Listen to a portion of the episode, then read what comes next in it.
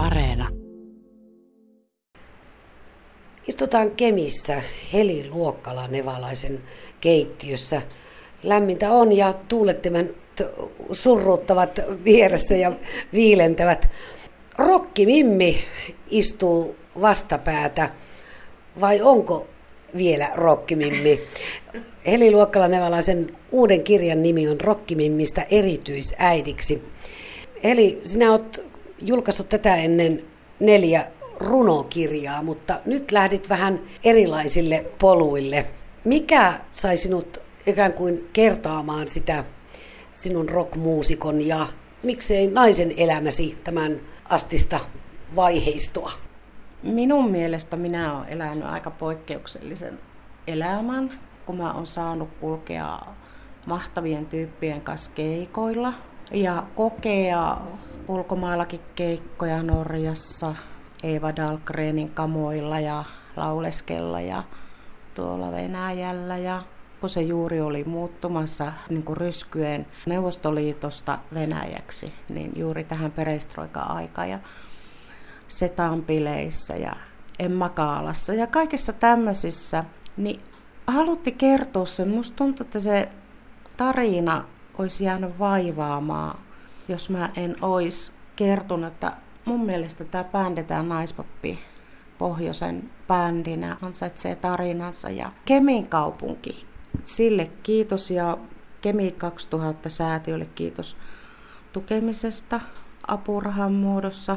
Mä ajattelen niin, että tämä Kemin kaupunki on antanut niin paljon, mitä kaikkea se on mulle antanut meille. Se on antanut esimerkiksi naispapille harjoitustiloja, mahdollisuuksia käydä keikoilla. Se antaa meille energiaa, se antaa meille tilaisuuksia. Ja sitten Kemissä on ollut poikkeuksellinen kulttuurielämä. Näitä on niin paljon näitä ihania ihmisiä, joita voi niinku kiittää. Niin on ollut niin ilo, niinku, nyt kun katsoo, niin, että voi vitsi, että sitä on ollut tässä mukana, tuommoisessa on saanut olla mukana, tämmöisessäkin saanut olla mukana. Että voi mahotu sentään, että hyvänä aika, että tässä on vaikka mitä.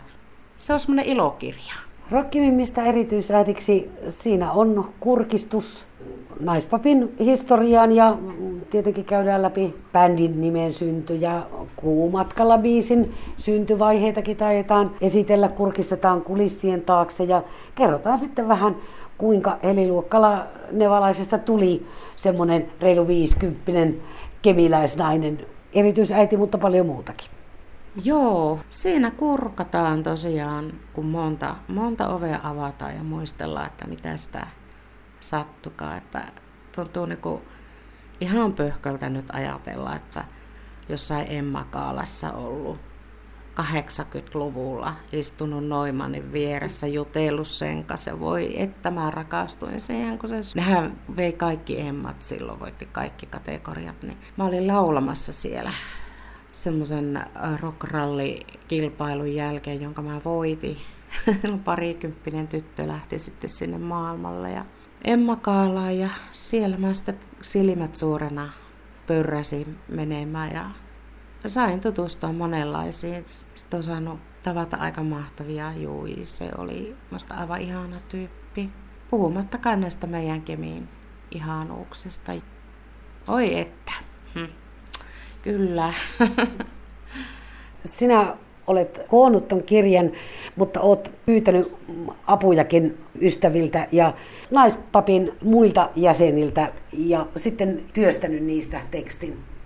Joo, minusta se oli niin ilman muuta selvä, että ja ihana kun ne alkoi. Kiitos naispapin pojat, kiitos. Kaikilta näiltä pojilta Pentti Korpelalta ja Heikki Vähäseltä, Espe Heikkinen, Erkki Karilta, Jouni Kallankarilta, Kari Hautalammelta ja näin pyysin, että he muistelis ja muutamalta sitten semmoiselta ystävältä, jotka oli mukana näillä keikoilla. Jotkut sanoivat, että heillä aukesi oikein vuolaat vanaat ja, ja, ja tota, ne muisteli sitten siellä näitä oma, omat versionsa. Niitä on aika hauska lukea, kun ne kertoo niitä kaiken maailman konnuuksia, mitä siellä reissuissa tapahtuu.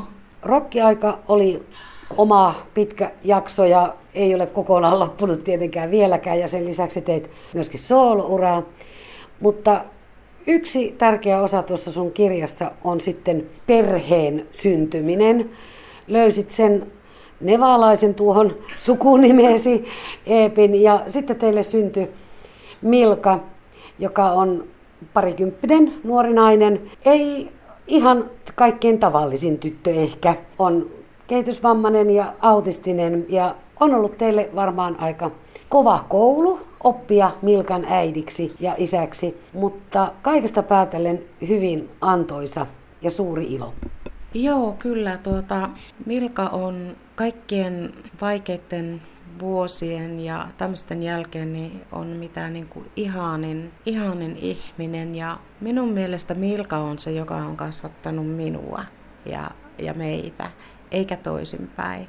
Kaikkein vaikeinta on ollut byrokratian hoitaminen ja tämmöiset asiat, mutta nyt kun mä näen, että siinä kulkee siitä, jos ajattelee siitä itkusesta, kärttyisesti itkevästä, huutaa ja itkee eikä uskalla juuri mitään, niin näistä tämmöisistä, niin sitten katsoo nyt sitä tyttöä, niin tietenkin on huonoja päiviä ja pitää vieläkin ajatella rasittavasti, kun hän ei osaa vastata kommunikointivammaisena, että mikä on. Niin se on hankalaa kans. Hän on vähemmän niitä huonoja päiviä. Ja sitten Milka on niin kuin minun mielestä rohkei ihminen, kenet mä tunnen. Ihan sen takia, koska vaikka sillä on vammoja, niin sun taistellut sen tien tähän pärjäämiseen. Ja sen pitää joka asia käsittää ja ymmärtää ja panna palikat kohdalle, niin se niin kuin tekee sen työn. Se on mahtava persona, sillä on huumorintajua, se nauraa mielellään. Sittenhän se osaa tehdäkin vaikka mitä. Se tässä saattaa tarttua tiskaamaan. Se on semmoinen, kun se tulee sillä lähelle ja katsoo sitten, niin sitäkään se ei tehnyt vuosikausi. Autistit hän ei katso silmiin. Niin Milka katsoo nyt silmiin. Se katsoo niin kauniisti niillä ruskeilla silmillään. Se katsoo niin hellästi. Puhuit siitä kommunikoinnin ongelmasta Vilkan kanssa. Musiikki on ollut teille tärkeä yhdistävä tekijä ja ehkä myöskin sitten kommunikoinnin apu. Joo, se olikin jännä juttu, kun tuota, tavallaan luontevasti alkoi se silloin. Tuli siihen niin semmoiset kaikki tapuutukset ja lorutukset ja laulunpätkät. Eli ne tuli tavallaan luonnostaan että jos vaikka piti lähteä vaikka kylpyyn ja sitten Milka ei niin kuin tajunnut sitä ja se pelotti sitä, niin sen saattoi tehdä vaikka niin, että mennään kylpyyn, kylpyyn, Milka kylpyyn, niin se rauhoittui. Ja se niin kuin, sille meni niin kuin jakeluus, että mitä niin kuin aiotaan tehdä. Että, no, sitten mä ajattelinkin, että no kommunikointivamma, ok, eipä sitten puhua läpi sitä kommunikointivammaiselle ihmiselle, ei välttämättä kaikille. On turha niin kuin näin läpistä. Se ei niin kuin mene, se ei jäsenny se tavallinen puheesorina, mutta semmoinen rytmitetty, taputettu tai kuvitettu, että vaikka piirtää neliöitä, että tikkuukko ja sitten suihkuja, sen niin kuin laulaa. Ja, ja sitten Milkallahan on niin kuin isänsä kanssa, Eepin kanssa, nämä omat levyyn kuunteluhetket. Ne on äärettömän tärkeitä. Eli luokkalainen valainen, minkälainen suhde sulla on musiikkiin nyt? No tota, kävipä semmoinen kiva asia, tuossa kun käytiin Eepin kanssa vähän tuolla Kemin sisäsatamassa kuuntelemassa bändiä. Siellä sain laulaa sitten pitkästä aikaa liveenä yleisölle että se tuntuu mahtavalta.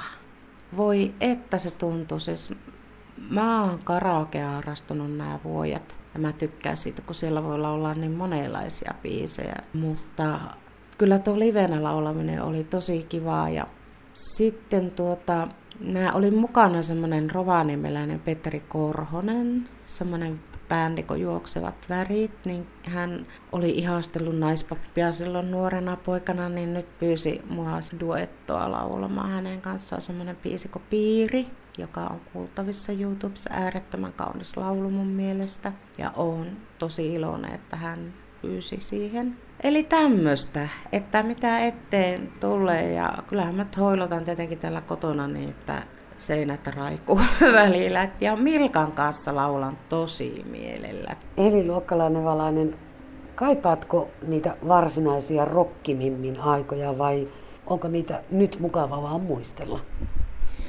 En kaipaa enää, koska minusta tuntuu, että mä oon saanut niin paljon. Niitä on mukava muistella, niitä on tosi kiva muistella. Kiva, että voi niinku jonkun ilo, iloisen oven aina välillä aukasta ja muistella. Ja en mä kyllä mun osalta varmaan kyllä mä nyt on tää, tää ihminen mielelläni tässä tilanteessa elämääni, missä nyt olen. Ja